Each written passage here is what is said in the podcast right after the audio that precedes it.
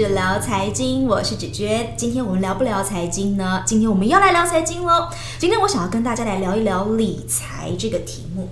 我之所以会想要做这一题，是因为最近这一年的股市热度非常非常的好，所以尤其感受刚刚过完农历年，我可以很明显的感觉到，过去的家族聚餐的时候，可能都在聊八卦，谁谁谁的儿子赚了多少钱，他要娶媳妇等等等等。可是我很明显的感觉到，今年过年的时候，大家家庭聚餐的话题都转成聊股票了，像是呃某某某他买了哪一档台积电就赚了多少钱等等等等。可是大家知道吗？所谓的理财，其实真的不是只有买买股票而已。所以今天的这一集节目呢，我特别想要跟大家来聊一个想法。我自己认为哦，所谓的理财。它其实至少包含六个层面，像是怎么样赚钱就是你的收入，怎么样用钱就是你的支出，当然怎么样存钱，你的紧急预备金要存多少啦？那另外还有借钱，可借钱也不单单只是很单纯的借钱，它当中也包含像是你买房子的借钱，或是你消费的负债，当然也有一些是为了投资借钱，这种也算是一种负债。那另外两块，我觉得大家常常会比较忽略，它其实也是理财的，包含像是你要怎么样节税。像是你的所得税的节税的状况，或是像是你的财产移转的时候，也会有些税务的问题。某种程度上，其实这也是理财的一环。那另外还有一个部分是所谓的护钱，就像是我们会买保险呐、或是一下可能一般民众不是那么那么的熟悉，但其实现在也是大家很多人在谈的信托，像是保险，像是信托，其实它也是我认为也是理财的一环。所以今天呢，我就想跟大家来聊理财这个题目了。我很开心，很荣幸，今天帮。大家邀请到一位超级大来宾哦，他是拥有 CFP 国际认证的理财规划顾问执照的绿德财务规划顾问公司的首席顾问林绿怡 Green Green，欢迎。Hello，子娟好，大家好，我是 Green。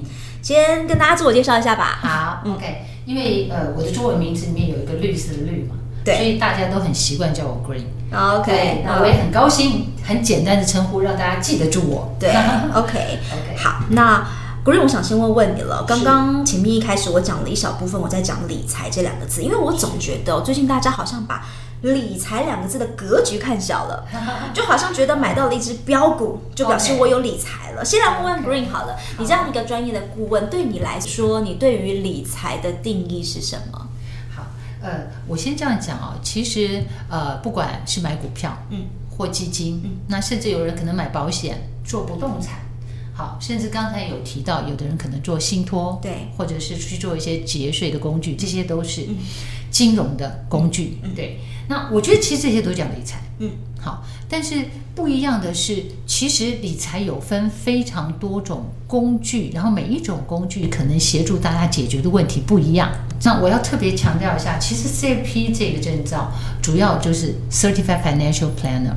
嗯哼，好，也就是个人的财务规划，嗯哼，而重点是在后面的 planning 规划。我这边也许可以用一个比较简单的方式来讲，好，好，嗯，好，比如说，嗯、对，比如说，呃，你要装潢一个房子，其实大家刚买房子，对对对，要恭喜恭喜，好，对，其实，在装潢房子的时候，每一个人因为预算不同，对，想法不同，哎、嗯，我可能要去挑选的东西会不一样，木工啊，对对对、啊、对，所以基本上。呃，如果我们今天我假设我只是要做一个简单的规划，嗯，那我可能就是去商场，或我可能看一些网络 YouTube，自己做一点功课，对对，我自己去找泥作师傅，自己去找木工师傅，然后跟他们讲来做，一个一个自己去找，对对对，就自己去完成这件事情。但其实如果有经验的朋友都知道，就是如果我要去做一个呃室内的装潢，我个别找的话，自己就会很累。为什么？因为你可能还要沟通，而且可能。有些专业上的知识也不是那么足，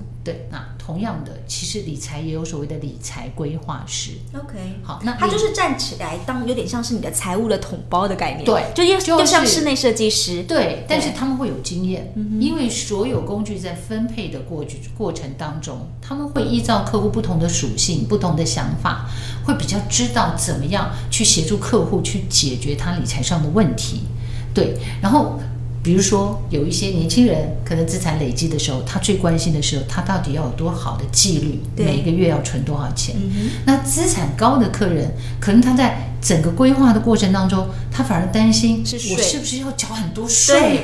我的资产移转到底能不能很顺利？然后少缴一些税负？所以，呃。其实，在规划的过程还是会摆个案。好，没有错。其实 Green 现在讲的这个 CFP 证照，也是近来我每次去有人找我演讲，或是有一些活动的时候，我都会跟大家最近一直在推广这个 CFP 哦，所谓的理财规划师的一个顾问的执照。当然啦，我相信可能现在正在听广播的大家也会觉得说，哎，金融业证照本来就很多了，怎么现在又多了一个 CFP？好，其实 CFP 考，我先就它的考试范围、考试科目，应该大家就会比较知道它到底可以做什么。以这一张金融证照来说，它的考试科目包含最基础的理财规划，那风险管理还有保险的规划，那再来还有所谓的退休金的一些规划，那当然也有投资的规划，那另外还有就是刚刚讲到租税的财产转移的规划。光还有一个全方位理财规划，光是他考试科目，其实大家应该也可以感受得到，他就是希望可以训练出一种所谓的全方位的，就是贵个人个人的一个规划理财规划师。好，但我记得 Green，我记得我以前跟你聊天的时候，你曾经说过，什么样的人需要理财规划师呢？那时候我们好了，外行人，我总觉得。我没有个千万亿万，我去找规划师，人家应该不会理我吧？可是我记得你那时候跟我说，其实一个家庭年所得如果到达三百万，他就应该需要一个理财规划顾问。这个门槛这么不也没有到非常难达到，因为如果夫妻双方都有在工作的话，所以我来问问了，为什么是三百万？你觉得就需要？那理财规划顾问他可以帮我做什么事情？大概能够年所得在三百万的家庭，嗯、夫妻大概都都是属于中介干部了。嗯、好，甚至因为收入比较高嘛，所以工作都比较忙。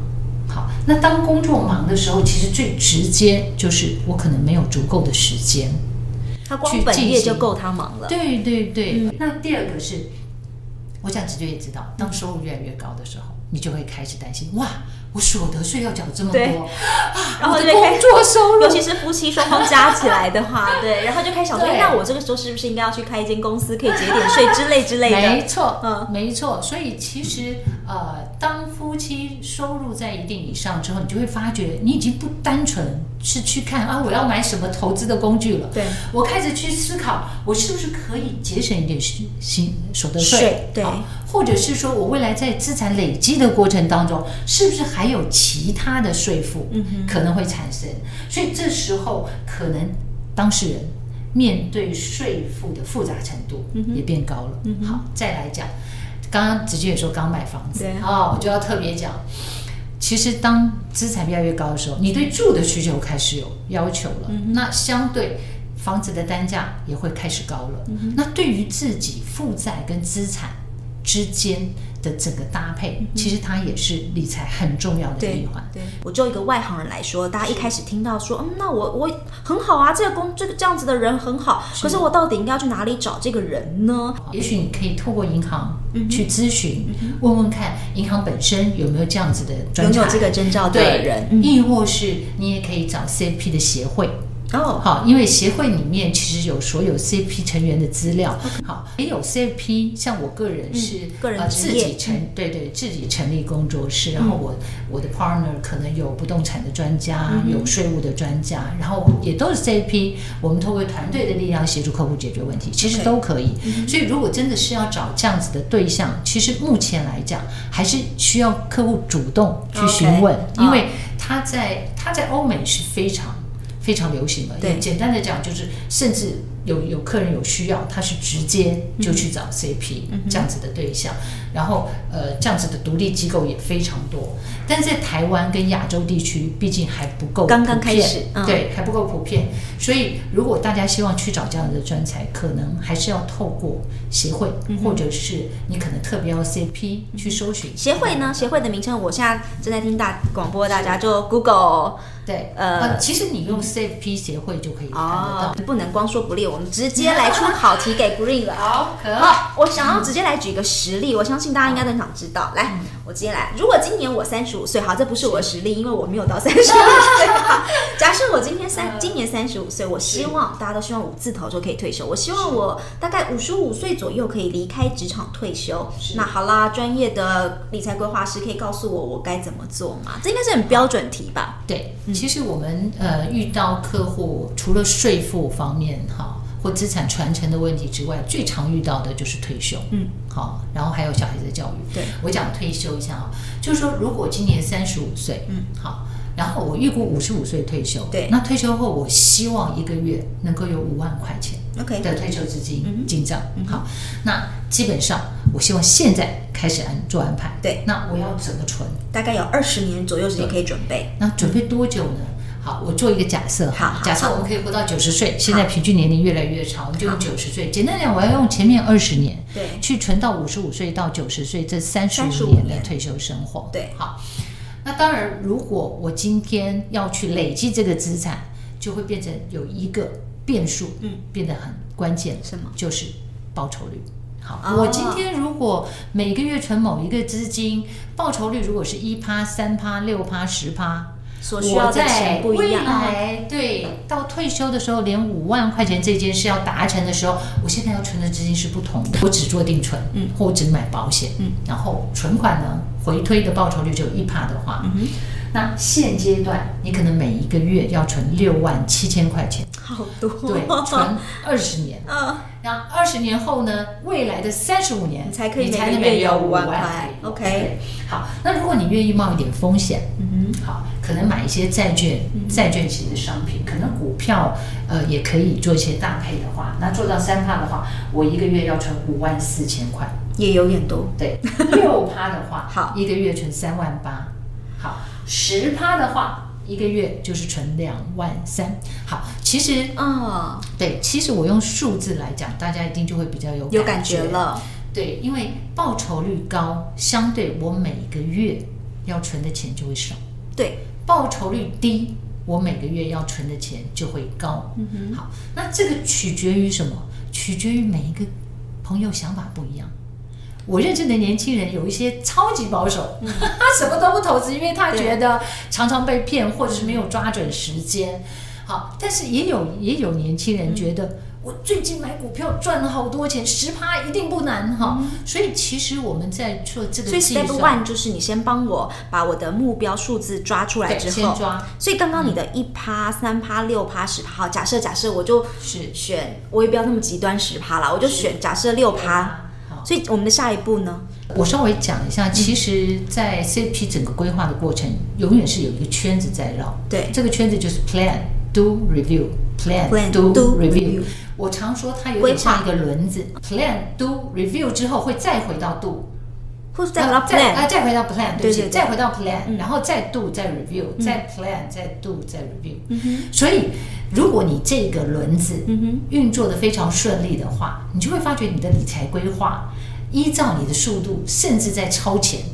往前进，好，但是如果中间缺了一角，你可能这个轮子就有点 K 了，有一边有点破气了，所以这三个都很重要。那刚刚我们一开始谈到，就哎，我要为退休做一个规划，这个是 plan。嗯我大概退休的时候一个月需要多少钱，这是一个 plan。嗯我大概回推每个月要存多少钱，这也是一个 plan。嗯好，那第二个步骤是不是就到度了？对，就假设我六趴，我要怎么做到六趴？就是 do do。好，那就是 do 了。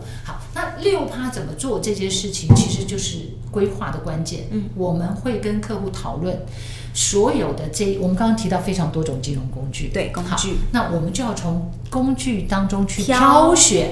对，也许你觉得某几档股票很好，嗯，那你它的回馈的报酬率高，嗯，但是股价毕竟会上下起伏，对，好，那你可能会选一些固定配息的基金，对，好，那它可能净值也会上下起伏，对，那你可能这么多一个月这么多资金当中，你会希望我至少五千一万块，我不要冒风险。为什么？因为即使其他的冒风险的，我到退休至少还会保住其中一部分的安全。懂。所以这时候就会有固定收益的商品去、嗯、去并入。所以接下来这个阶段就是跟客户讨论出说我要怎么样做出这个年报酬六趴这件事情。对，OK。其实这个是很重要的，因为每一个客户的属性不一样，对，想法不一样，喜欢的工具也不一样。嗯，对。但是一定要记得，当我们已经确认了，嗯，也规划好了，review 是的。其实接下来还有一个很重要的关键，就是每隔几年你就要 review 一下你的平均报酬率有没有做到。嗯哼，运气好，你可能超，你可能超前了。对，运气不好，你可能又有点落后，所以你可能要补上来。是的，其实我职业快十年了，嗯，这十年当中，我真的就是看着客户，嗯。资产一路累积有超前，但是前几年因为状况不是很好，哎、嗯，他就会发觉他整个规划的报酬率不如理想。OK，对，所以其实我们都会去进行所谓的 review 调整。嗯哼，那调整之后，一定有一些多退，有一些少要补。OK，好，你才能在你真正的规划的这条路。所以感觉这样听起来的话，如果我找了一个理财规划师来帮我做一个有目的性的规划，我。他应该会是一个还蛮长期的伙伴关系，对，他不太能，好像不太是一次性，你帮我做完了就结束。嗯、因为你刚刚有讲到很重要，一直 plan to review 嘛，对对。好，哎，刚刚我们是第一实例题，我再来再一个实例，再一个实例，好好来。这个也是我自己身边越来越进入到这个阶段，就会有很多人在讨论。他就说啦，呃，我小朋友刚刚出生，那希望二十年后就是他大学毕业的时候可以送他出国读研究所。哎，要出国读研究所，基本上是一笔很大的费用，不小的开销。我记得我那个时候，我大学刚毕业的时候，我妈妈就问我说：“你有要出国念？你有要去出国念研究所吗？”我说：“嗯，我暂时还没有。”她说：“哦，没有吗？好，那我要退休了。”对，就是呃，小朋友要出国念 Okay, 念书，基本上对家长来说，确确实实是一个需要准备的一个负担啦。对，好，那就是假设呃，小朋友刚出生，那他期待他二十年之后想要帮他准备一笔钱，然后可以出国研当念研究所，请问他现在该怎么准备呢？好，OK，呃，原则上一样是。对，plan do review，OK，对，好，我们先这样说，嗯，呃，我现在比之前我遇到，其实也是近期遇到的一个个案，他也是帮小朋友需要做教育规划，对，那他定的是六百万，OK，好，就二十年后他有六百万这个资金，那这个六百万这应该可以供他念到博士班，对，当然这个是可以增减的嘛，好，那这个六百万怎么准备呢？当然我也可以像刚刚一样退休一样，每个月存。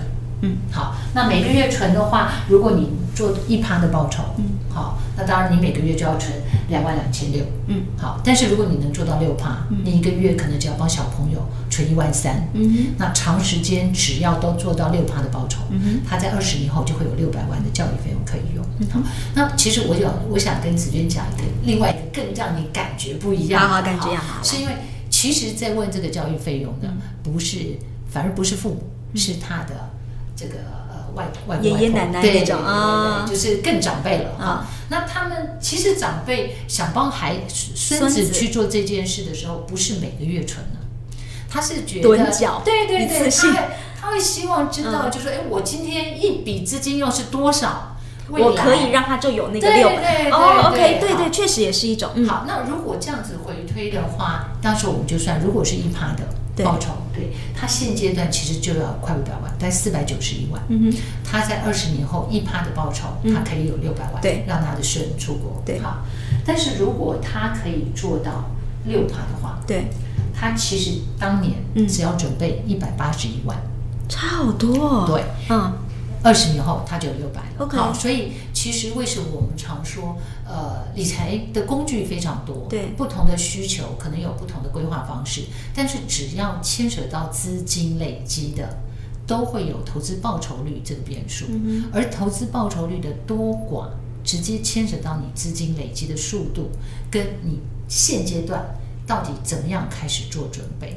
所以为什么我刚刚讲 review 很重要？因为你如果你是用一趴，嗯，好，那我知道十年期的台湾债券现在只有零点三多趴，你跟国，你把钱借给国家，可能他每个月只给你零点三的利息，哈，对，零点三，快零点四了，哈。但是我想要讲的是说，怎么样让尤其年轻人，对，好，怎么样让资产能够更有效的运作？嗯，其实就牵扯到理财工具当中，你怎么去组合搭配，懂，然后达成你想要的报酬，而这些。习惯纪律做得好的话，在未来只是中间可能有时候需要调整，嗯、但是未来你就会慢慢的感受到，你正往你的目标迈进。对对，对好。嗯、那最后一个问题是，嗯、听到这里哦，可能有很多听众朋友就会觉得说，对我也想要来请专业的理财规划顾问来帮我规划一下。那最实际的问题要来问问了。我们刚刚有教大家可以去哪里找规划师，可是理财规划师你们怎么收费呀？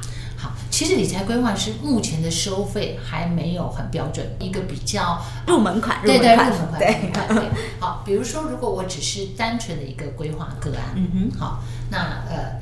就是我们还是会摆 hour，嗯哼，好，一小时来计费，对，其实跟会计师、律师有点像，嗯哼，但是呃，我们有一个最低的门槛，嗯哼，好，就是至少两万块钱起跳，OK，好，这个部分。那如果今天你是做一个家庭的财务规划，嗯哼，好，那正常来讲，整个规划包含保险、理财这些，嗯、那第一个定案出来给出去的东西，一般会是在五万块钱，嗯哼，好。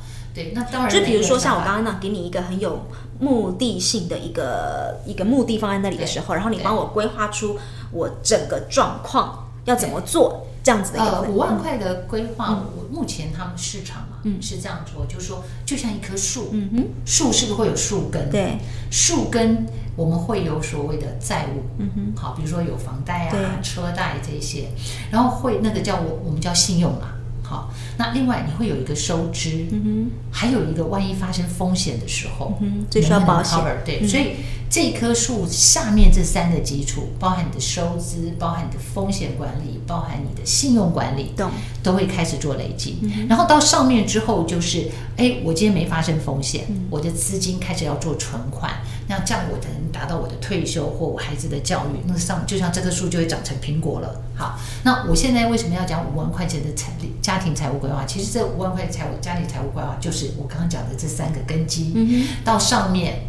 你要开始做 review，开始选工具，开始挑标的，好，整个上去，嗯哼，好，那到最后我们会告诉我，哦，你如果有照这个纪律走，你就会看到哪些苹果，嗯，都长得很漂亮，嗯哼，好，那这个就是一个很完整的规划，懂。但是我的想法是因为很多朋友不一定他每一样东西。都会希望顾问协助，所以其实如果听众觉得我现在只是先想是一块，嗯、也许是退休，嗯、也许是孩子的教育，也许是税，对，那就。OK，对，那这个是一般我们所所谓的专案费用。懂。但是如果你的资产在累积的过程，你需要我们协助去做配置，嗯，去做 follow 的话，嗯、我们就会有每一年的资产管理费用要收。嗯嗯、那我特别强调，因为。呃，CFP 大部分资产的管理费用是来自于跟客户额外收的服务费，对，所以他他可能就收你可能总一个资产的哦，大概是一个 percent。哦，OK，好，那但是我特别要强调，就是我们要负责帮客人找到成本最低，对，成本最低的金融工具。对，那子娟也知道，其实每一个金融产业都有他们自己的销售压力，跟对对对。对，就是工作嘛，对，好，所以呃。在行销商品的时候，可能他不会把手续成本这一块放得太重。嗯哼。但是如果一般是额外支付服务费的话，对，我要赚的就是赚你的，你已经给我顾问费了，我已经收你实际的顾问费，所以基本上我的产品挑选真的是以你客人为出发了。对，对，所以我很多客户都会问我，哎，你说的东西我市场为什么看不到？好，因为。我们其实一般建议的东西，大部分的业务窗口对不是不是这么喜欢。其实这个感觉有点像我那时候在在呃跟我买房子房子在装潢跟设计师沟通的时候，我也很表明的跟他讲，我就跟他讲说，我说我已经有付你设计费了，我说你设计费我没有要跟你砍你的设计费，那你就不要帮我在什么材料里面灌水，因为有时候不是会这样，对，有时候他他会想要用。抽一点佣，类似那种感觉，可是他可能会在你的材料费里面灌点水。我那时候我就很表明跟他说：“我说我有付设计费给你，我没有砍你的设计费，所以请你就不要在材料费里面给我灌水了。”类似这种感觉。对对对，嗯、而且很重要的是，因为你知道 CP 每一年都要跟客人收费，对，所以他如果信用他的 credit，、嗯、或他有做，不是我们讲完全照客户的角色对来做规划或给建议、嗯、或找市场叫。呃，就是至少成本较好的商品的时候，嗯、那隔年他就不会是我的客人。如果年轻人希望走出自己的一片天，嗯、因为大家都知道，在国外很多这种 consultant，、嗯、这个月所得可能是上百万的哈。对，那如果对自己有这样的期许的话，嗯，对，那请你一定要把你的思维放在解决客户问题这六个字。我再讲一次，解决客户问题。我认为未来不管是任何一个行业的行销，只有你有能力解决客户问题，你才可以在你那个产业发光发。今天真的非常非常谢谢 Green，而且刚刚大家可以感受得到，今天节目非常的精彩。最后，我想做一个小小的一个小小的结论哦。今天我们带大家认识 CFP 这个这张证照，或是拥有 CFP 的独立的规划师到底在做些什么事情，也算是给大家一点点的概念。那我也想要呃实际分享一下我自己身边最近看到一个例子哦。我自己身边最近有两个长辈，那一个是我看起来已经很有钱了，就是家里还有那种高尔夫球会员证的这样子的一个。资产相信他是一定有钱，可是他也会跟我说，五六十岁，他他也觉得。他很没有安全感，我我说啊，你怎么会没有安全感？他说他不知道他，因为他已经没有收入来源，已经没有入没有现金在收入了，所以他就会觉得说，我他不知道说他现在手上拥有这些钱够不够他未来以后呃接下来的生活，所以他说他会没有安全感。嗯、那另外也有一位也是类似就是传统的军工教的一个公务人员的退休，嗯、那也很年轻啊，大概六十岁左右。那他也跟我说他也很没有安全感。我说不会吧，你每个月都还是会有你。的呃退休金进来啊，但他也说我不知道我现在这样子的钱，我到底呃可以支撑我多久？所以我觉得，就像今天套了今天 Green 讲的，其实让你对自己的钱、你的财富有目的、有规划，你看得到它的未来可以长大到什么程度？嗯、其实某种程度上就是给大家的安全感。没错，没错。要记得哦，Plan do review。其实刚刚这两个例子，我觉得可能他们没有真正。